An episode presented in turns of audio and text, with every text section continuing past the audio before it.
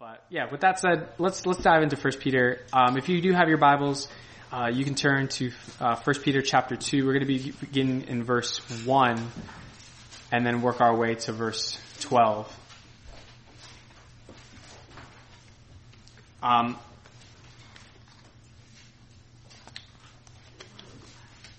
um, one thing I did want to do, which I thought was really uh, I thought would be really important because we had, it's been such a while since we've had our last big meeting, is just provide kind of a quick, um, review of chapter one. Uh, and I know that's something that unless you were reading chapter one coming in today's meeting, uh, you might see some of the things that we talked about and be like, oh yeah, yeah, we talked about that, but I don't really remember all the details. So I'm just going to recap and then we can read chapter two, the first part.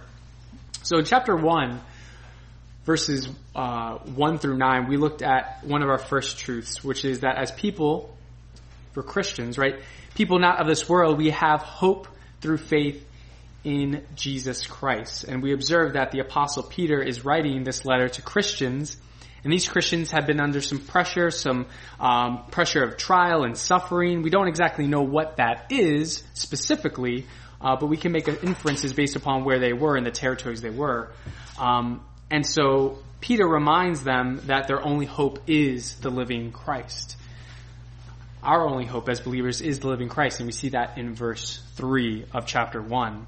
And ultimately, this is to give us great joy, right? It's not so that we can be glum and just like, oh, Jesus is alive. You know, like, no, really, like, we can enjoy the truth about Easter every day, right? We don't have to just make it a, a once, and it shouldn't just be a once a year type of celebration. It should be a daily, moment by moment celebration that Jesus is alive.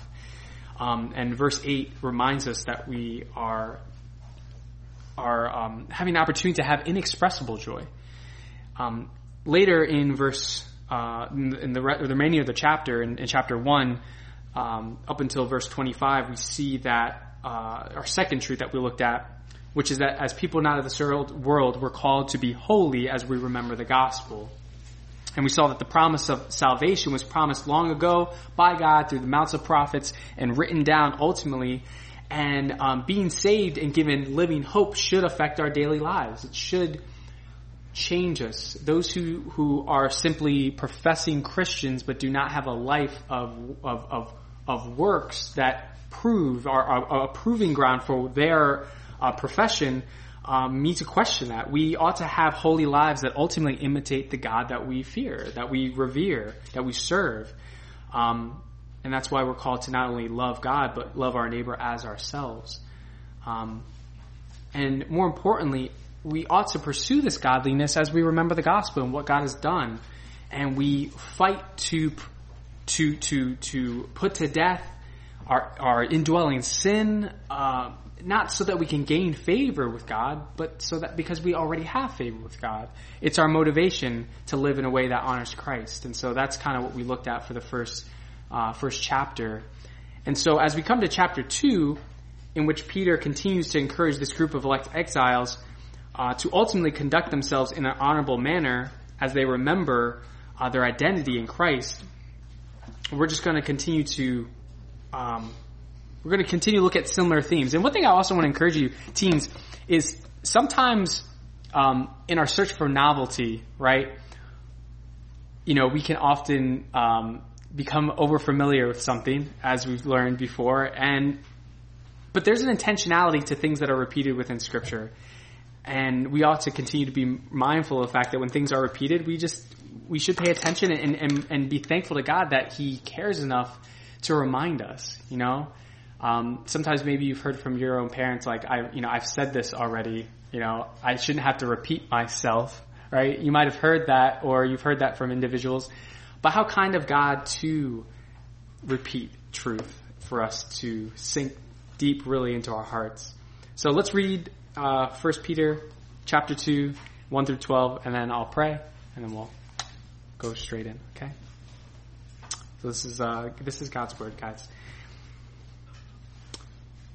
So put away all malice and all deceit and hypocrisy and envy and all slander. Like newborn infants, long for the pure spiritual milk, that by it you may grow up into salvation, if indeed you have tasted that the Lord is good.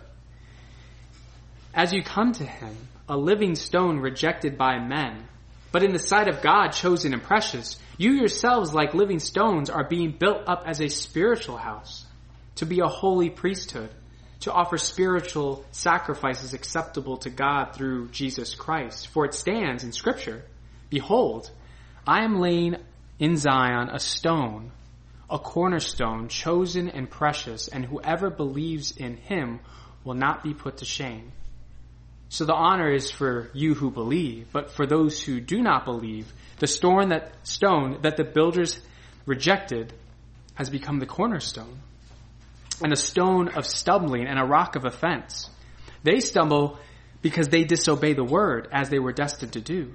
But you are a chosen race a royal priesthood, a holy nation, a people for his own possession, that you may proclaim the excellencies of him who called you out of darkness into his marvelous light. Once you were not a people, but now you are God's people. Once you had not received mercy, but now you have received mercy. Beloved, I urge you as sojourners and exiles to abstain from the passions of the flesh, which wage war against your soul. Keep your conduct among the Gentiles honorable, so that when they speak against you as evildoers, they may see your good deeds and glorify God on the day of visitation. Let's pray. God, thank you for your word. Thank you for First Peter. Thank you for the ways in which um, you speak to us through your word. And even though this letter was written um, thousands of years ago, God, it is is living and active and it is, is relevant for today, God. I pray that Holy Spirit, you would just uh, fill me, um, illuminate your scriptures so that we might see your truth more clearly, see Christ and Him crucified more clearly, and that we would, by the end of the day, have our affections stirred for you, God. Um, not just simply mental knowledge, but a, uh, a greater love for you. And we pray this in the name of Christ. Amen. So, today's big truth that we're going to look at, so if you're taking notes, feel free to, or just mentally, uh, we're going to be looking at this big truth. That Christians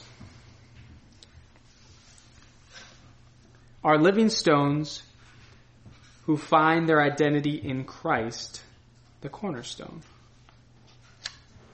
Christians are living stones who find their identity in Christ, the cornerstone. And we're going to look at three points. First is our taste for the word. Second is our identity in Christ. And the third is our response to mercy. So let's look at the first point. Uh, our taste for the word. So if you look at the first three verses in chapter two, okay, there's a, there's a lot that's in there. Okay, Peter begins with an exhortation, right? Pushing these people to consider, not only consider, but to truly lay hold of this truth. Which is to put away ungodly and destructive tendencies. And if you look in there, if you look in, in scripture, you see a couple, a few different ones. Uh, malice and deceit and hypocrisy, slander, um, all of these are applicable to our relationships with people. And I think this is just a great proof text for the fact that the Bible is very consistent in our message to love our neighbors as ourselves. And the fact that these are tendencies of all people.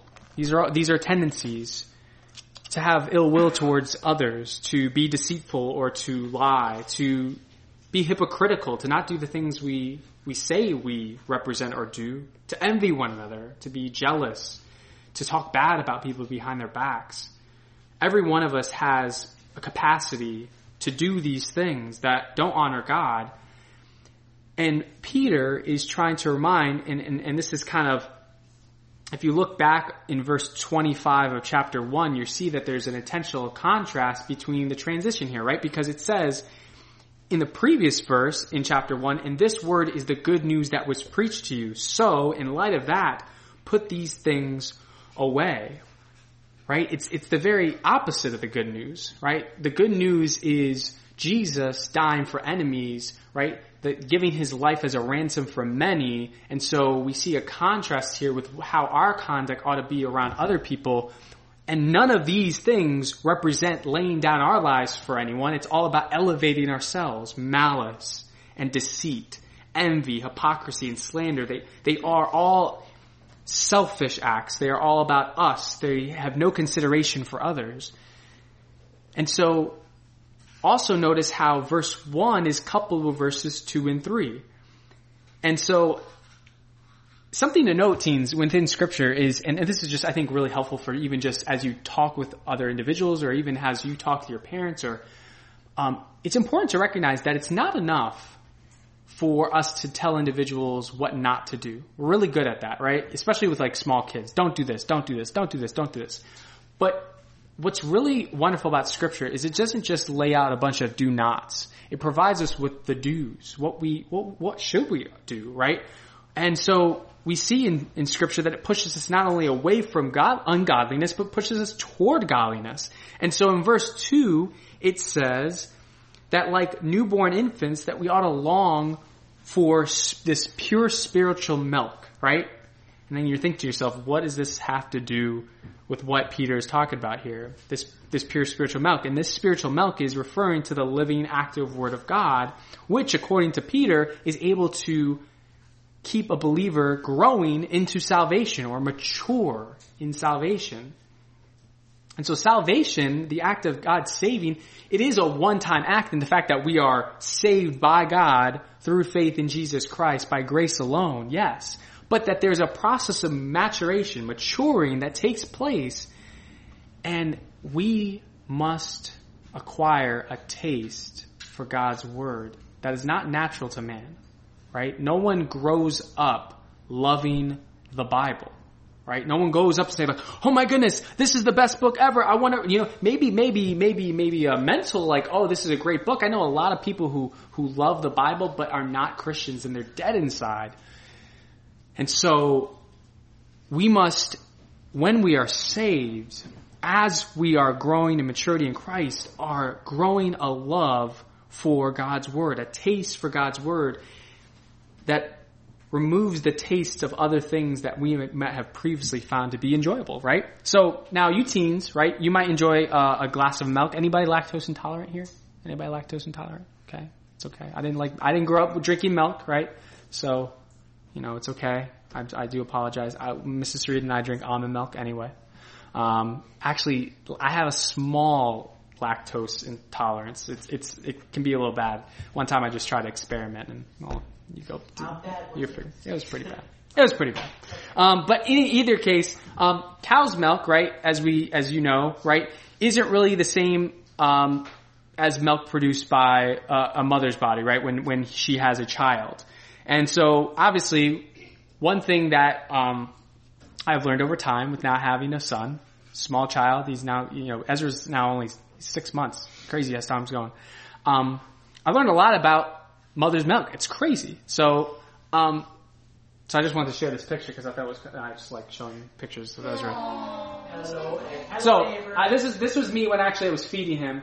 So one thing I love about feeding time is because the majority of the time Mrs. Sarita is the one who's always feeding him, and I don't get that kind of joy of being like, ah, let's go, let's let's eat together, uh, Ezra.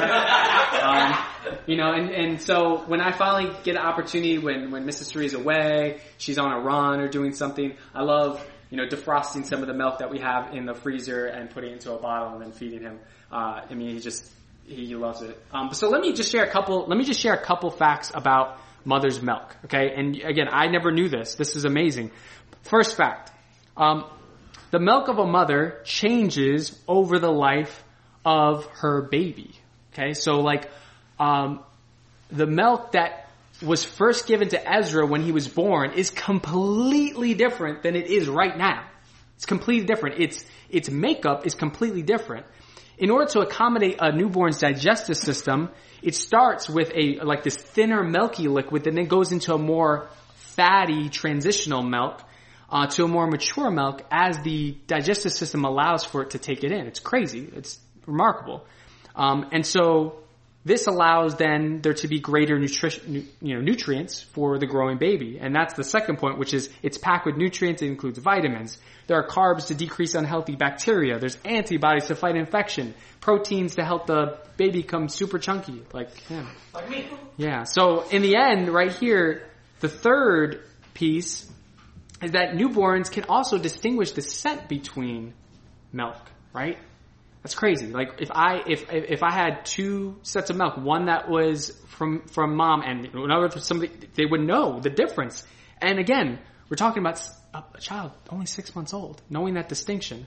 Fourth, mother's milk can be uh, placed on rashes, cuts, and even you can even put it in in kids' eyes when they have infections um, to heal more quickly. Uh, um, uh, like any type of wound or infection, it kind of acts as like a natural neosporin. Uh, if you guys are familiar with putting band-aids on, you might put an ointment of some sort. That's actually what it acts as. And so actually we have some on his face here because he had a rash at one point, and so Mrs. Sarita would just take milk and rub it on his on his cheek, and um, it actually works. It's crazy. Um, or he'll cut his his his face because he has long uh, fingernails, and so that, that's cool. Um, and then the fourth thing is, uh, or another one is that um, while formula, if you're familiar at all, formula is a powdered substance that's mixed with water. And usually, you know, you might see mothers at either a church or other places, they're shaking a bottle like this. Okay, that's usually because there's some type of powder that needs to be mixed with water.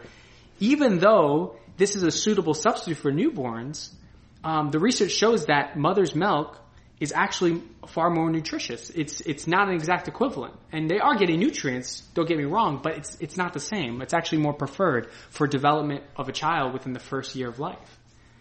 And this is just awesome, right? Like God is awesome. You know, like God is awesome. You know, it, it's it. I never thought I would get wowed because of the fact that milk could heal my my son's scratch on his face. You know, but um, I, I do. I, I, I marvel at God because he he made us and um, so, so here, teens, this, this connection to milk, right? Um, sure, you know, the, the, the readers of this letter, okay, right, weren't studying modern medicine, okay? They, they weren't talking about the antibodies that are located in milk when, uh, when this passage or this, this letter was written, right? But it didn't take them to know modern medicine to understand the connection here, okay? God's word, okay, like a mother's milk, is specifically tailored to meet our spiritual needs in a way that nothing else can. Right? No other book, no other philosophy, no other thing that you will ever read will be able to provide what you need spiritually. And over our lives, as we grow, similar to that of a mother's milk, we see that we see scripture from these different angles. I can tell you that the way that I read scripture, or the way that God uses scripture in my life now as being 27 is different than it was when I was 17.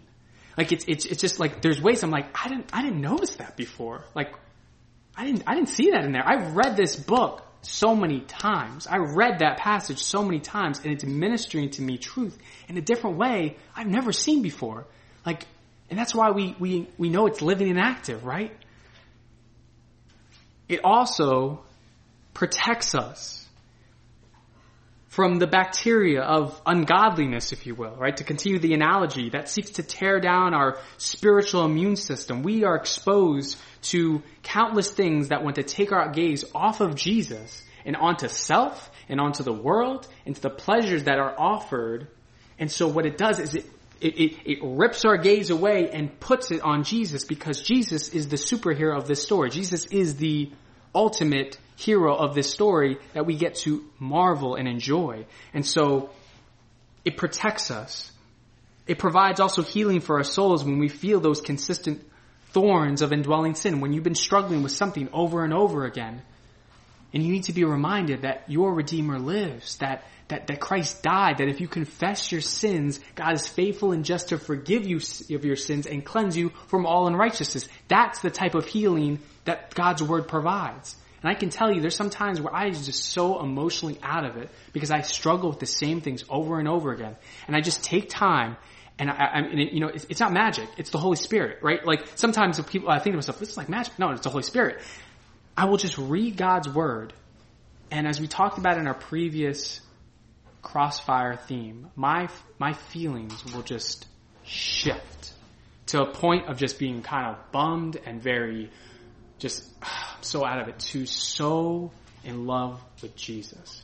Like I, I, I can't, it is, is the power of God's word by the Holy Spirit. And I can't tell you teens, there have been some times where I just, and, and Mrs. Rita knows this, where she's like, hey, have you read, have you read God's word today? I'm like, no, I haven't, you know. And I just, I take some time, get away, and read God's word, and it just provides such nourishment to me, right? Like, like, than, than the best meal that I've ever had, okay? And when we are regularly drinking from God's word, we are then able to distinguish from other sources that are, are not good for us right? Like like a baby distinguishing between what is the, this is my mom's milk, that's not my mom's milk. This is God's word, that's not God's word, and we're able to distinguish between these half truths that are being given in our culture, right? Churches that are promoting things that are not of, of, of God's word. They're small half truths that go back to the Garden of Eden. Did he really say this? Right? Like, this allows us to be equipped and ready for battle. There's a war for our worship teams, okay? And one thing that I, Mr. Eder and I want for you, one thing I want for you, what your, your, your, your, your, your parents want for you is to train you guys up to be equipped in God's Word. Um, so that the day that, you know, you, you maybe even are not under your parents' roof anymore, right? You're out, maybe you're, maybe you want to go to college, maybe you want to work, whatever it is, that you have this as your weapon. That you are able to say, no, no, no, that's not, that's, that's not who God is. When people tell, try to tell you who God is, that's not the God I serve. It's like, well, let me tell you about the God of the Bible. That's, that's, this is the truth about who God is. We're able to distinguish and we ultimately can agree with verse 3. We can agree with verse 3, which says, Indeed, we have tasted that the Lord is good. And so, teens, one thing I would encourage you with, and, and this is, you know, again, this is something that I'm sure your parents can encourage you with over and over again, is the importance of reading your Bible every single day. Every single day. It's not just a task we have no shot at surviving spiritually any more than Ezra does if he doesn't drink milk.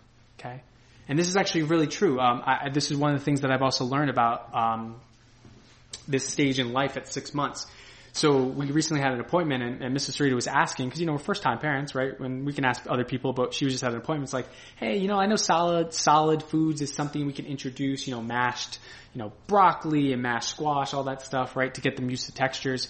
And so, like, is she's like, is it okay if I do that now? She's like, yeah, she, you can, but you know, it doesn't have any nutritional value. It just, it's just so he gets used to this substance if you remove the milk and gave him even the most healthy of things, seemingly healthy things that we are getting nutrition from, it wouldn't do it, right? And so there are a lot of things even in our lives when we think to ourselves, okay, let me see if I can substitute things for God's word.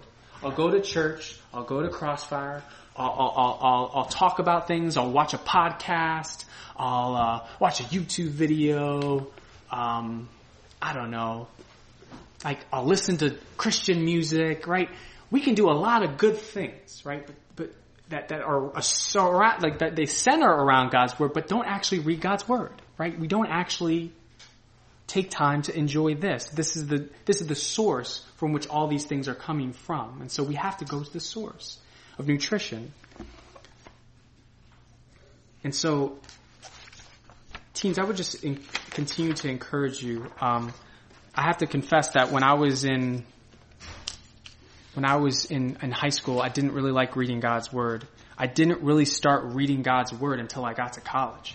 Like I, like actually reading God's word, not like like cookie cutter Christian where I just kind of like pull this out and be like, oh, that's really nice, you know. But really reading God's word through.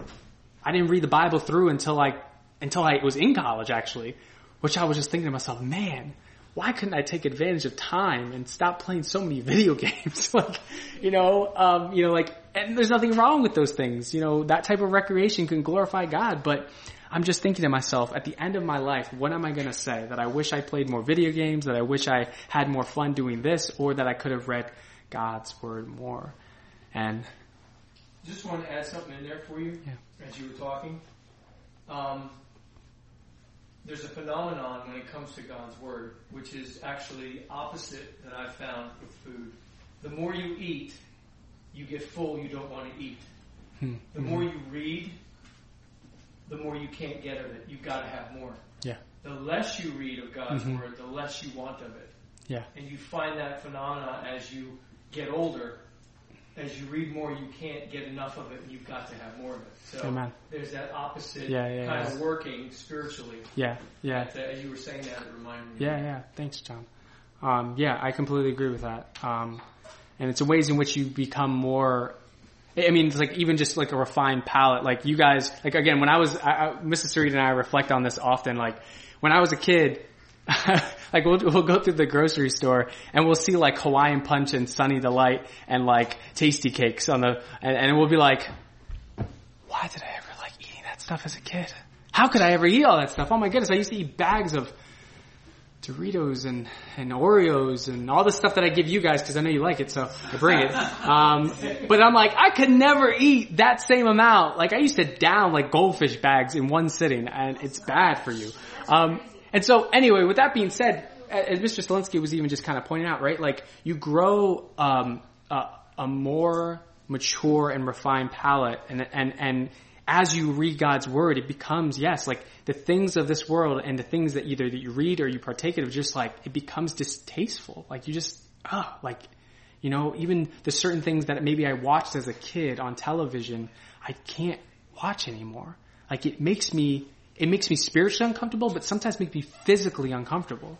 You know, and, and, and that, that's, that's what can often happen when we saturate ourselves with God's word. We, we want the things of God and less the things of the world. And, um, if you're a Christian, you know, maybe, maybe you feel discouraged because you're like, but Mr. Streeter, you know, like I don't, I don't feel that way, right? You know, the Holy Spirit will help you. The Holy Spirit will help you. Ask for the Holy Spirit to, to illuminate the scriptures to see so that you might enjoy, um, Christ more. And so, um, I just wanted to really hit on that point. Um, and we're going to kind of go through the rest of this kind of relatively quickly, but, but, uh, I thought that was really just important, guys. Um, no time in God's Word is ever a waste. No time in God's Word is ever a waste. Don't ever see it like, oh, you know what? I, I am reading by, by Bible, but I'm not reading my Bible as much as fill in the blank this person. Don't, don't fall into that comparison game. Just enjoy God. Just read God's Word. See it as a source of nutrition that it is. Second point is our identity in Christ. As Peter continues in verse 4, he begins um, to use this metaphor to describe Christ and believers. And so the phrase that Peter uses in verse 4 is um, living stone, first in relation to Christ. And this is meant to remind believers that Christ himself is their ultimate source of protection and security. And note also that it's not just a stone, but it's a living stone. And, and that, that, that is pointing to something, right? The fact that, that he is erected, resurrected Jesus. He's alive. And unfortunately, we also see how unbelieving men treated Christ. They rejected him. It says that in the scriptures. Later in verse 8, we see that this is though no surprise to God, right?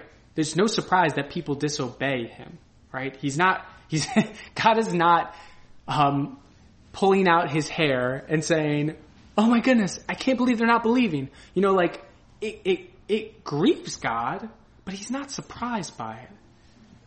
Acts 2.23 reminds us of this kind of understanding of, of, of God's sovereignty in this all, but also man's responsibility. This is actually the apostle Peter speaking to people in the book of Acts, and he says, this Jesus, delivered up according to the definite plan and foreknowledge of God, you crucified and killed by the hands of lawless men. And so we see that God is not surprised by when people disobey.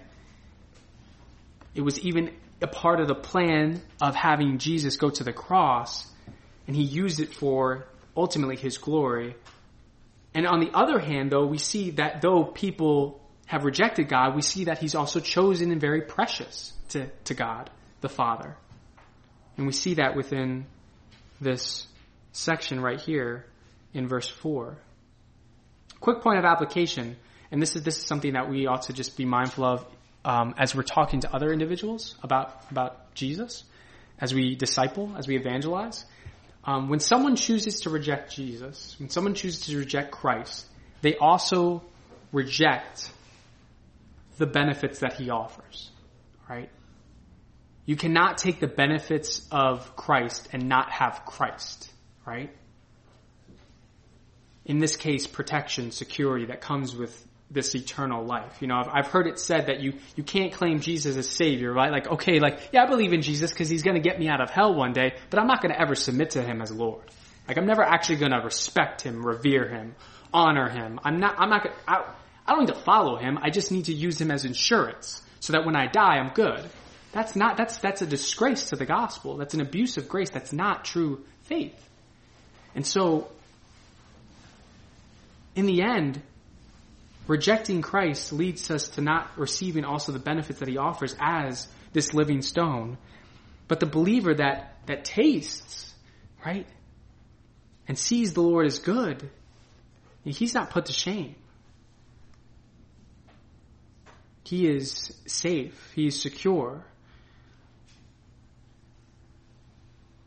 And so then we also see how living stone is related to believers. The second is in verse 5 and he uses the same term to characterize them. And this is kind of points to the the fact that we're ultimately represented as the ultimate living stone, the cornerstone in whom we find our identity. And as we grow up as living stones individually, we also grow up corporately, collectively. And this is why the church is the church, right? That's why you can't say you're a church as one person. There is a inherent in in the in in the understanding of the church, it's inherent that it's collective. It is a group in which we find our a foundation on Christ, right? And so if somebody ever says, I love Jesus, but I don't like the church, that's contradictory. You, you can't, and you know, some people say they have a struggle going to church. That may be different in some sense. Maybe they have some, some issues they need to work out and we need to be sensitive to love our neighbors that way. But to say, no, I, I want nothing to do with that. Like, I like doing my own thing. It's like, well, God's word says that we're being built up together. We're being built up as living stones. So that would be, that wouldn't, that would make sense. And so we read, we, we sang the song Christ alone cornerstone. And so, uh, you guys might be wondering, hey, what's a cornerstone? Um, and so this is, this is something I, I found online. Just a quick definition so you can get an idea of when, right, we're talking about a cornerstone. And this is before kind of modern construction. So you got to kind of go back again. We're going thousands of years, but the definition is a foundation stone or setting stone is the first stone set in construction of a masonry foundation. All other stones will be set in reference to this stone, thus determining the position of the entire structure. And so I love how this definition puts it that all other stones will be set in reference to this stone, the cornerstone, Jesus, right? And so you have no reference point if you're just on your own, right? If you're, if you're just like, ah, I love Jesus, want nothing to do with the church, like that's that's that's a problem because we're being built up together as as a spiritual house. Now, obviously, this is not talking physically, right? We're not being built on top of each other physically. We're talking figuratively here and we understand that our identity is, is not in reference to who we are, right? What have I done? But who Christ is and ultimately his finished work on the cross. Um, this, this, some of this language really points back to the Old Testament of a spiritual house, um, being a holy priesthood to offer spiritual sacrifices. In the Old Testament, again, if you're familiar, this is why it's so important that we know our Old Testament, is that Old Testament priests would offer physical sacrifices unto God, within kind of a physical house of, of worship. But within the New Testament, believers are considered to be the temple of God, according to 1 Corinthians 3. And the Holy Spirit dwells in us as believers, and we offer our lives and our bodies as acts of worship. Romans 12. And you might ask, well, you know, Mr. Sarita, I'm offering my life and my as a as a sacrifice, but I don't feel like I'm good enough to be accepted. And you would be right. But Christ, and we see that in verse 5. It says, to offer spiritual sacrifices acceptable to God, and look at that nice preposition, through, who is it? Somebody? Jesus Christ, right? So, here we have, that's the way that we're accepted. It's through Jesus Christ. So that when God sees us, He sees us through the sacrifice, the life of Jesus Christ, and He and, and he sees us as, as a son or a daughter, and that gives us reason to rejoice. In the next few verses, in verses six through eight, and this is something that I love also about New Testament scriptures because it's it's just kind of pointing to Old Testament and is a is a great uh, proof text um, for the validity of Old Testament scripture. Psalm 118, Isaiah 8, 14 and Psalm 34, 12 through 16 are all quoted in here. You might see it in your footnotes or in kind of the margins. And each of these passages reinforce Peter's case. You know, he, he was, he, he had a mental note of these verses because some of them are even just word for word. And these ultimately boost his case that Jesus was chosen and the ultimate consequence for those who accept and reject him. And we see also the sovereign hand of the Lord for those who disobey the word.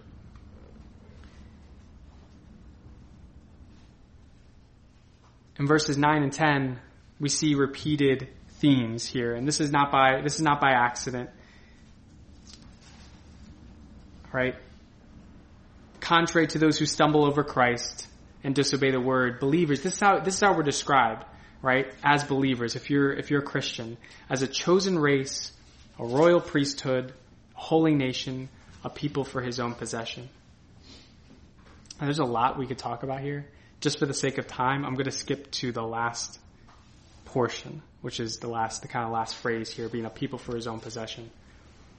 Um, I just love the, the, the personal nature of God, right? Um, like, I've always, I, I, say this over and over again, but I, I, just, because I think it's just so true. God is not a distant deity who, who holds his arms at a distance saying, you're there, I'm here. Do we understand each other?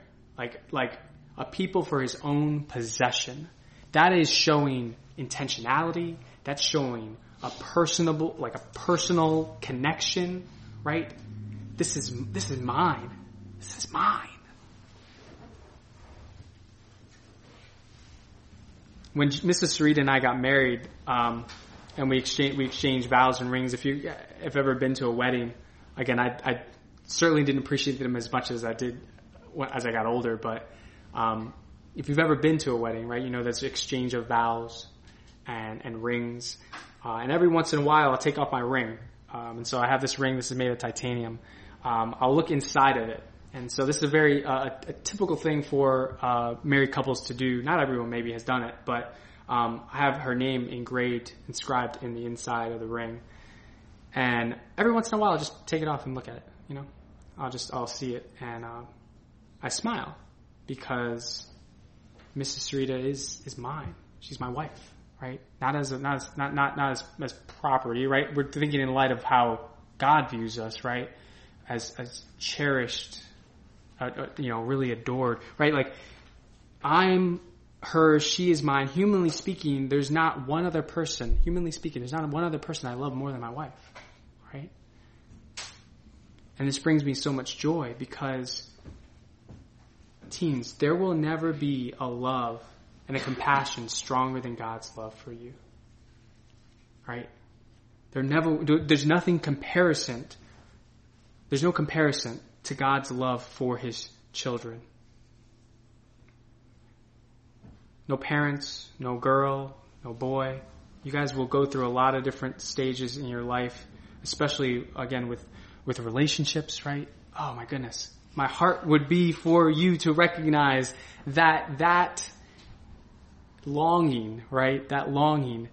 You can only appreciate the truly the love of another person when you understand who is the author of love, who created love, who, who is the essence of love. He is love. And so to try to find it in a human without understanding the origin, it, it's disappointing, right?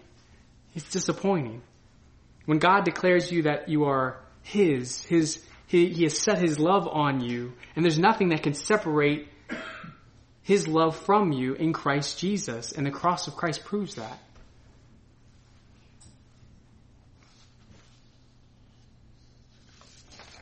And so when you understand this, this, the love that God has for us, when you understand what verse 10 says about receiving mercy, even what, even, this is, this is also a small note. I know I just pointed out in verse, um, verse, verse 10 about receiving mercy, but even, um, Peter uses the word beloved or beloved. Okay, I love when Mr. Eder says that on Sundays. I don't know if you catch that sometimes. You know, he'll he'll address the congregation as beloved. You know, because that's how God sees us in Christ, His beloved. We are loved dearly, and it should affect us ultimately to have a softness of heart for while we were yet sinners, Christ died for us. That should, that should affect us in some way.